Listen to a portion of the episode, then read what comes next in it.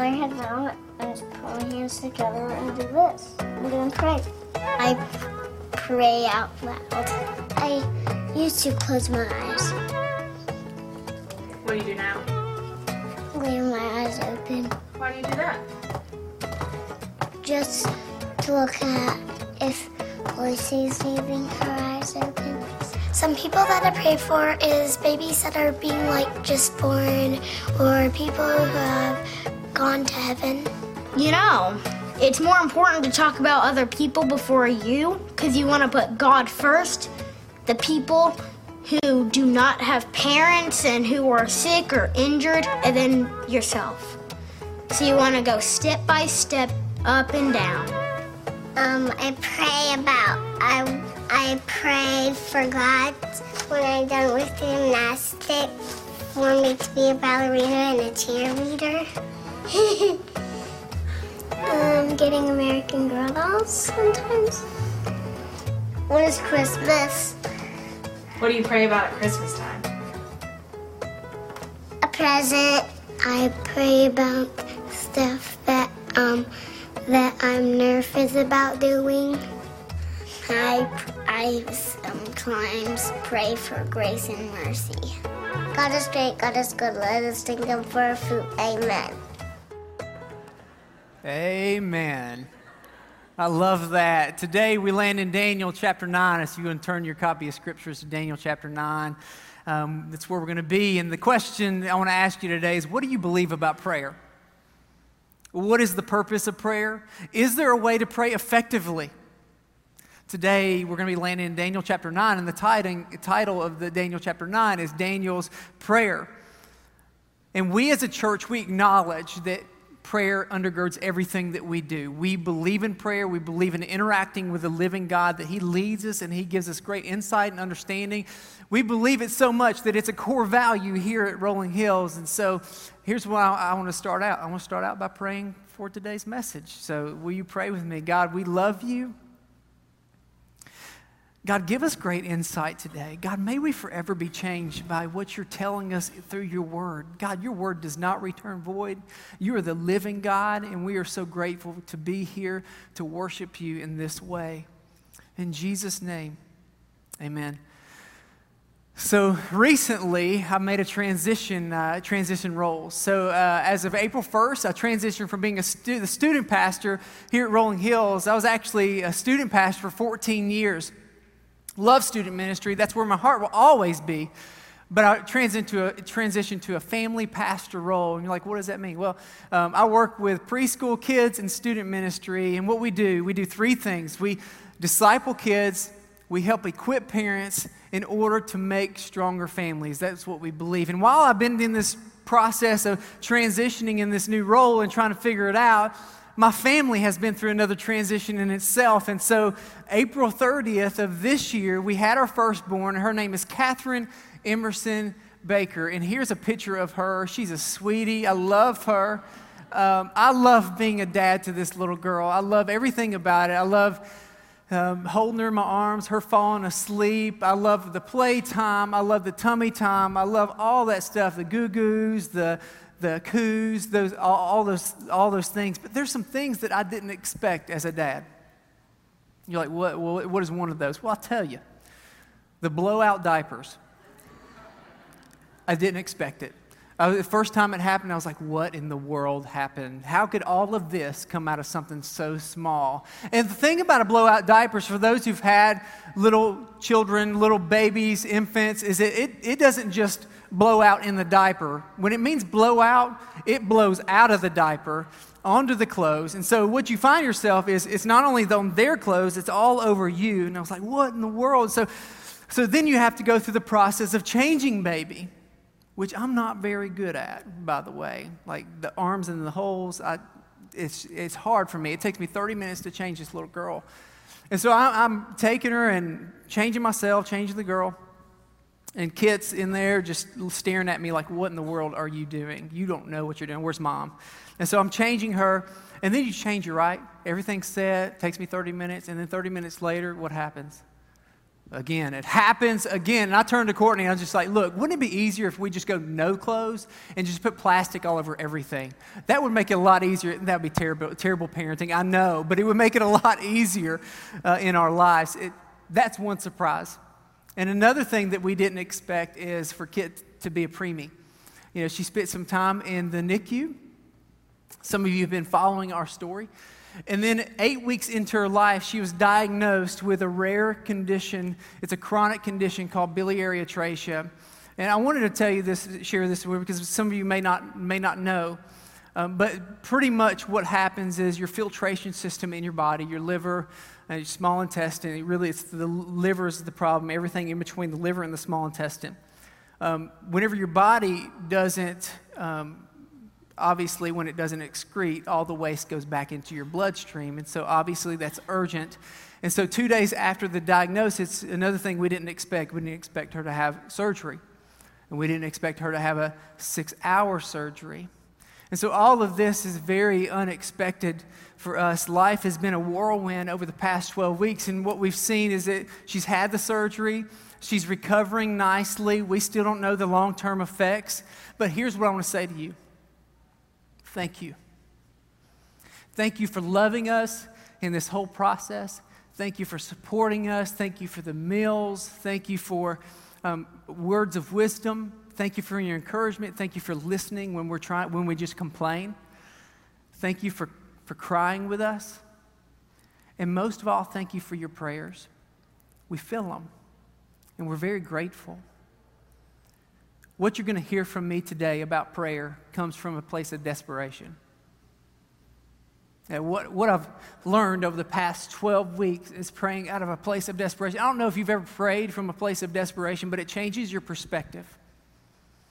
And so, my prayer today, as I, as I kind of give you what God has, has taught me over the past 12 weeks, is something that's motivational and inspirational to you. So, today, as we continue this series, we've been trying to answer the question how do we live in a modern day Babylon without being corrupted?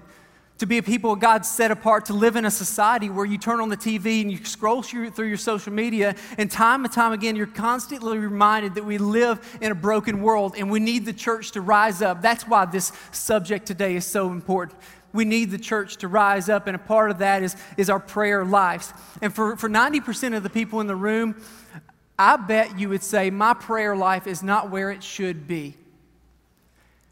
I don't want you to be discouraged. I want to put you at ease right now because there's a, there's a study done by Ellis Research that says 84% of pastors feel the same way that you feel. 84% of pastors feel the same way that you feel. And here's what I don't want to happen today I don't want you to leave here, and I think it happens a lot whenever you hear a sermon on prayer, is that you quickly realize how little you pray and you quickly realize that maybe you're not as good as you thought you were at prayer. I don't want that to happen because when that happens, it leads to guilt. And guilt leads to motivation, and that may lead you to pray the most epic prayer of your life at Camino Real after the service. Right? You're going to be around, you're going to, Dad, you're going to be like, I want to pray now. I'm 15 minutes into the prayer. The waitress comes up and is, you know that awkward moment where you try to decide where to pray? Like, do we pray right now? Are the waitress going to come? What do we do? You're just going to push right through it. You're not even going to care. But here's what I don't want to happen. I don't want you to feel guilty either because the problem with our prayers being motivated by guilt is it eventually leads to discouragement. And then your prayer life is dependent on guilt instead of interacting with the living God. We see in Daniel chapter 9 that Daniel really knows how to interact with a living God. And so hopefully today that's what we get is how to interact with a living God effectively. So here's a timeline. Daniel chapter 9. You there? Daniel chapter 9. Here's where we are. The city of Babylon has fallen, has already fallen. The Medes and the Persians have taken over, and it happened just as God had revealed in two visions in chapter 7 and 8 Okay, it's happening just as God revealed. If we look at the timeline, chapter 9 is happening right after Daniel interpreted the writing on the wall. So even though it says chapter 9, you can place that right after chapter 5. Makes sense? And so King Cyrus from Persia has placed Darius king over, over the Babylon area. So here's what's happening. When we get to chapter 9, Daniel is literally seeing his, his visions and his prophecies coming true. So we read, verse 1. In the first year of Darius, son of Xerxes, a Mede by descendant, who was made ruler over the Babylonian kingdom, in the first year of his reign, I, Daniel, understood from scriptures, according to the word of the Lord given to the Jeremiah the prophet, that the desolation of Jerusalem would last 70 years. So I turned to the Lord and pleaded with him in what? Prayer and petition. Okay, let's, let's, first thing. Daniel is consulting the writings of Jeremiah, the prophet of old, a prophet who had been preaching to both Israel and Judah nearly 70 years before Daniel was carried off to Babylon at age 15. You got that? So Jeremiah predicted Judah's captivity the very year that Daniel and his three friends, Shadrach, Meshach, and Abednego, were carried off to the Babylonian, uh, Babylonian uh, region.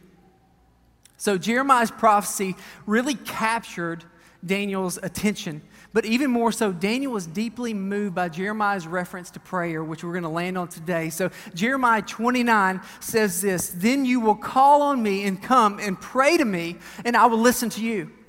You will seek me and find me when you seek me with all your heart. I will be found by you, declares the Lord, and you will bring me back and will bring you back from captivity.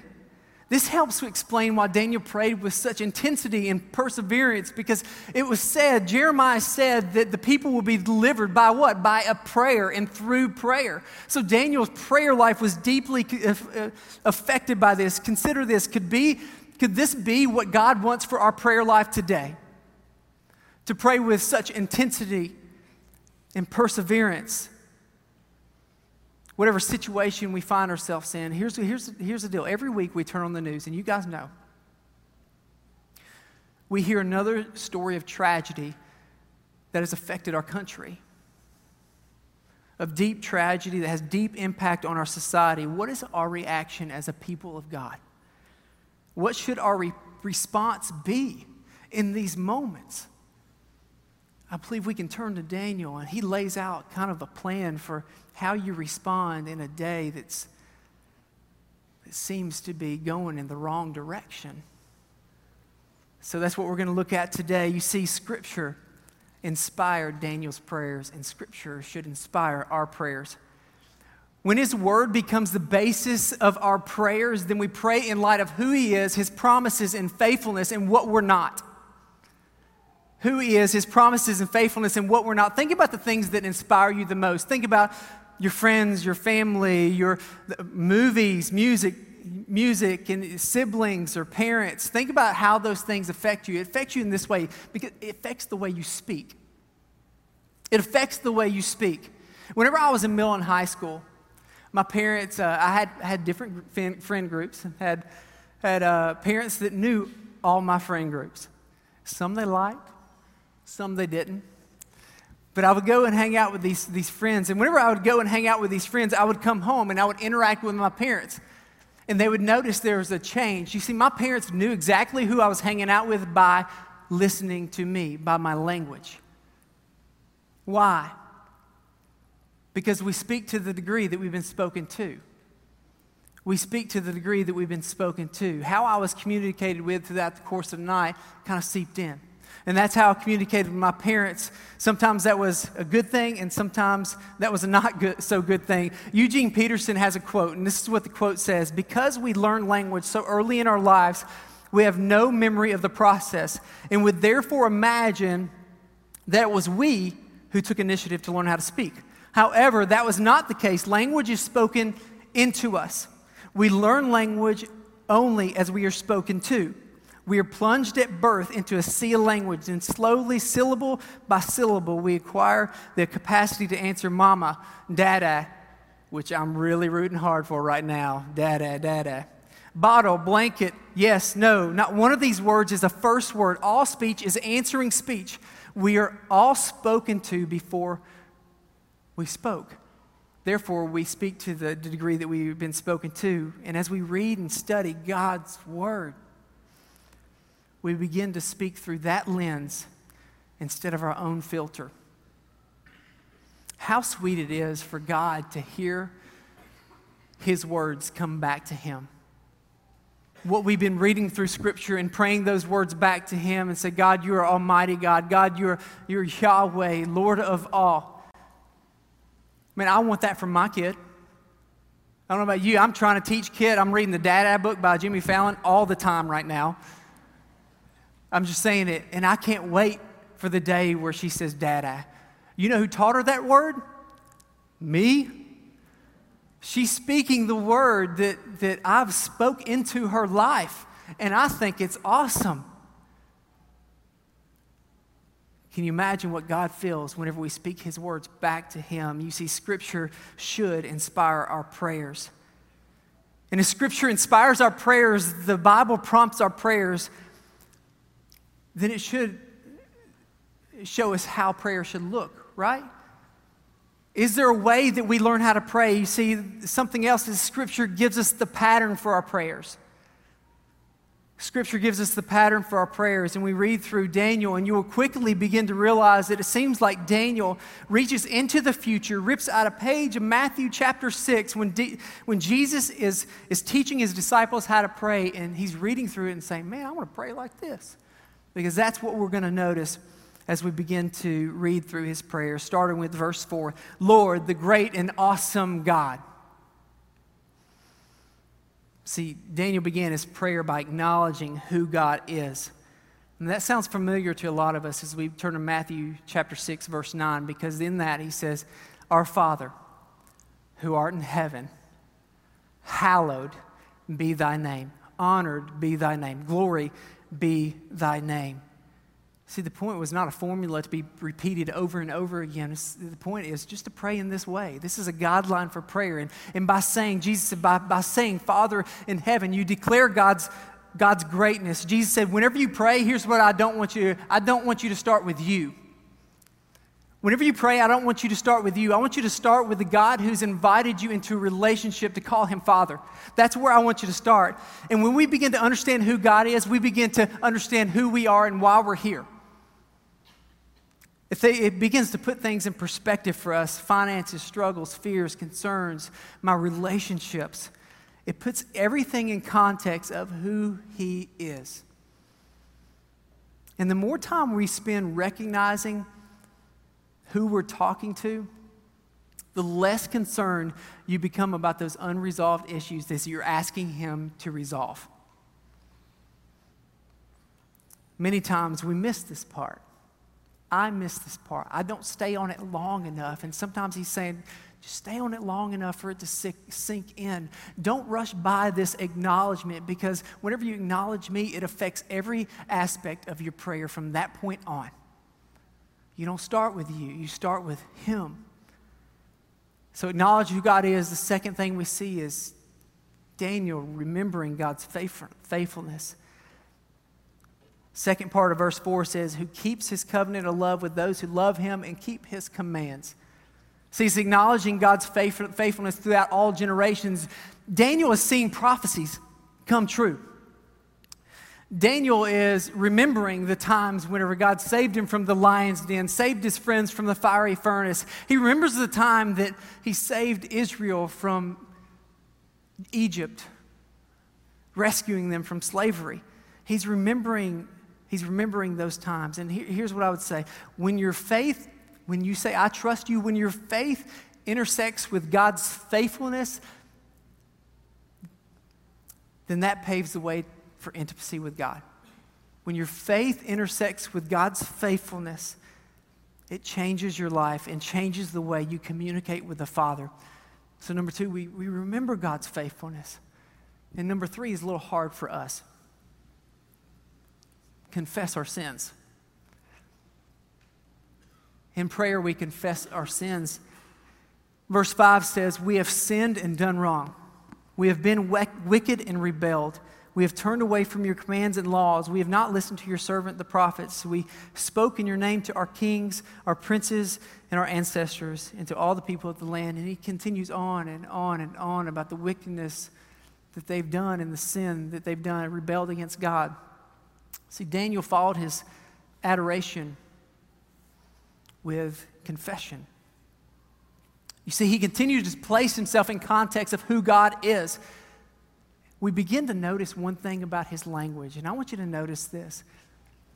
Daniel, in his language, he never uses the word they or them. He uses the word we, our, and us 31 times in nine verses. And we're thinking, man, Daniel is such a faithful guy. He's such a servant of God. He's a man after God's own heart. Man, his prayer life is, is incredible. But he included himself in this, in this process of confession. Here's what, I, here's what we can get out of this how quickly we tend to call someone else's sins out before confessing our own.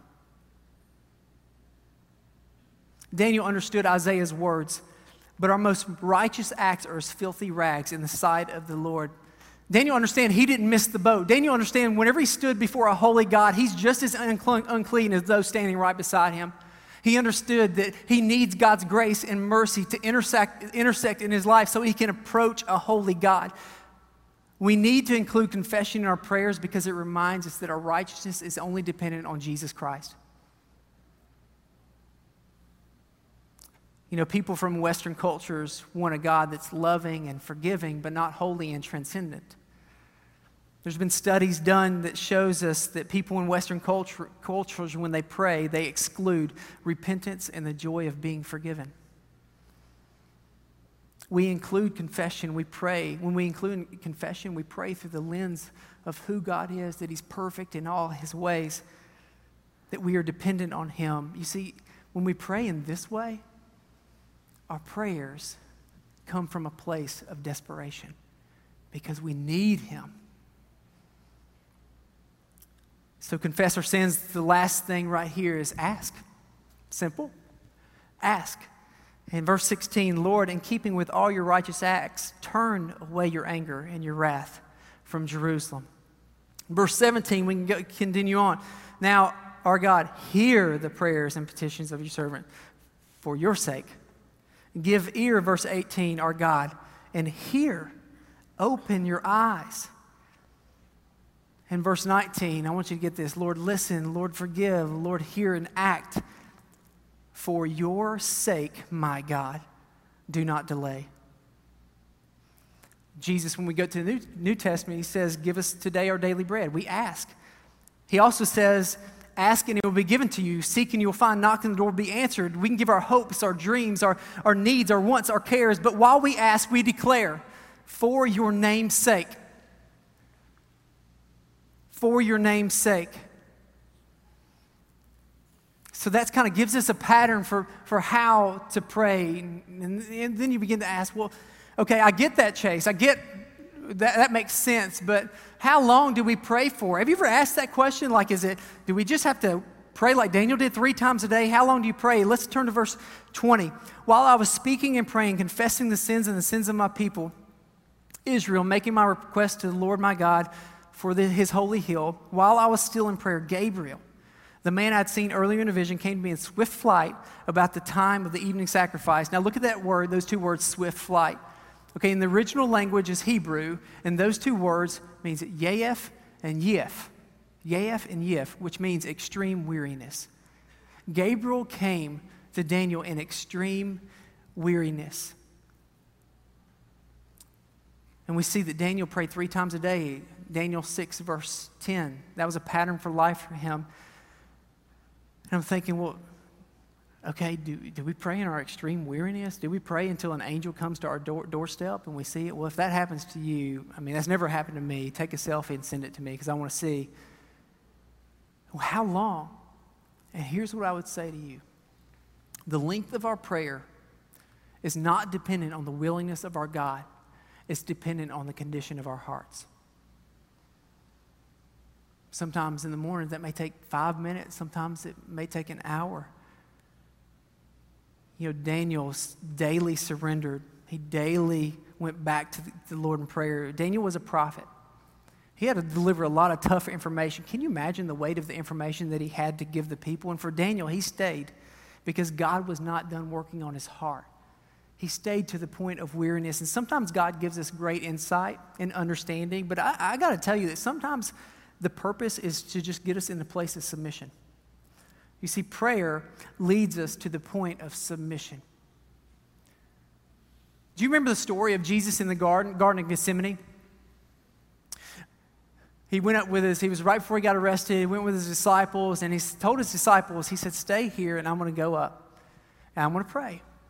Do you recall the prayer that Jesus prayed? He said, My Father, if it is possible, may this cup be taken from me. This is hard for me. This is difficult for me, for me. Can you take it off my plate? Does this have to be this way? I know there's a lot of pain coming. I know there's a lot of suffering coming. Does it have to be this way? The very next verse says, For your will be done, not mine. Went back, woke his disciples up. You remember that? And he said, Why are you sleeping? Get up. And he went back and he prayed a second time. The exact same prayer. God, will you please take this cup from me for my will, for my will, not, not my will, but yours be done. Went back. Woke his disciples up. What are you doing, man? Up. Then he went back. And he prayed for a third time, and this is his third prayer. My Father, if it is not possible for this cup to be taken away unless I drink it, may your will be done. So here's what we see Jesus, knowing the outcome, still went back to pray time and time again. Why? Because it led him to the point of complete submission. You know, this situation with Jesus didn't have the greatest outcome for him. But you know what it did? It, got, it gave God the greatest glory. You know, if I'm honest with you, this has been hard for me. Um, even when I'm praying for Kit and her health, I'm, I'm praying, God, will you take this cup from her? God, would you deliver her from what she's feeling and the pain that she's in? And time and time again, I go back, God, uh, does she have to go through this? Does she have to? And you know what? Sometimes I'm not ready to give up, get up because I'm not ready to say, Your will be done. And that's just as honest as I could be. And you may be in the same place. And so, what do I got to do? I, I've got to stay there. I've got to stay there long enough to say, you know what? I don't like what's happening, but your will be done. Here's what I would say to you you can wrestle, you can declare God's glory, and still re- wrestle with the situation you find yourself in. You can wrestle with God. You can, you can declare God's glory and deal with the concerns. You can declare God's glory and manage broken relationships. You can declare God's glory and struggle with where you are financially. And if you're not ready, it's okay. God says, I'm here. Come on back. And we'll wrestle with it some more. This is where we found ourselves in, even to this day. God, it's for your glory and we're still wrestling, and that's okay. So, submission leads us, or prayer leads us to the point of submission. And finally, prayer is a pivot point for our priorities. Prayer is a pivot point for our pr- priorities. And time and time again throughout Daniel's life, we see his consistent approach to his prayer life. When we get to eh, even understand Jesus, he, he spent a lot of time in crowds of people. He spent a of time with his disciples. And one thing we see time and time again is Jesus wandering off by himself. Why? He went to go spend time with his father. He knew that, that his father was a priority. You see, you and I are not a priority for him. His father was the number one priority for him. And when Jesus, when, when most of us would say, I, have had a long day, I've had a tiring day. I just need to relax. When we would say, I have a big day tomorrow, I just need to get some sleep, Jesus says, I need to spend time in prayer with my Father. I need to spend time praying. See, the more difficult the situation he found himself in, the more time he spent in prayer. When we prioritize our prayers, our prayers prioritize our actions and how we live and, and our, what our schedules look like and what our families do. As we, we, as a people of God, I want you to hear, we as a people of God, we get to interact with a living God. It's our privilege. If you are called a child of God through Jesus Christ, then you get to interact with a living God. And how do we respond in engaging in the Babylon that we live in? We have to pray to the one when everything seems out of control. He has everything under control. So, what does that mean for us? Does it mean that my prayer life is going to look different? Does it mean, I hope so. I hope this gets us all to the point where, man, in the culture and in the world in which we live, that God is inviting us not only into a relationship with Him, but an intimate relationship with Him where we can commune with Him every single day. And we say, Look, the world's out of control. I need you to take over and submit to His plans for our lives. Will you pray with me? Father, we are so thankful for the opportunity to come here and worship you. And God, we acknowledge that you're a great and awesome God. We remember your faithfulness to us and how you've loved us with deep affection. How you sent your son to, to, sac- to, to pay, pay the penalty for our sins. We, we admit that we are broken people in need of you to show up on our behalf. And God, we, um, if I'm honest, sometimes this is hard for us. But God, for your glory, and for your name's sake. We give you these things. We give you our lives. We give you whatever situation that we find ourselves in, whatever hard time financially we find ourselves in. We have marital um, struggles. God, for your glory. And we're still going to wrestle with it, and you know that. But God, we give you, we give you our lives. We want to be a people of God that is passionately pursuing a relationship with you. God, help us be like Daniel. Help us to find a place, a quiet place, where we just spend time with our Father in heaven. Hallowed be your name. Your kingdom come, your will be done on earth as it is in heaven. Amen.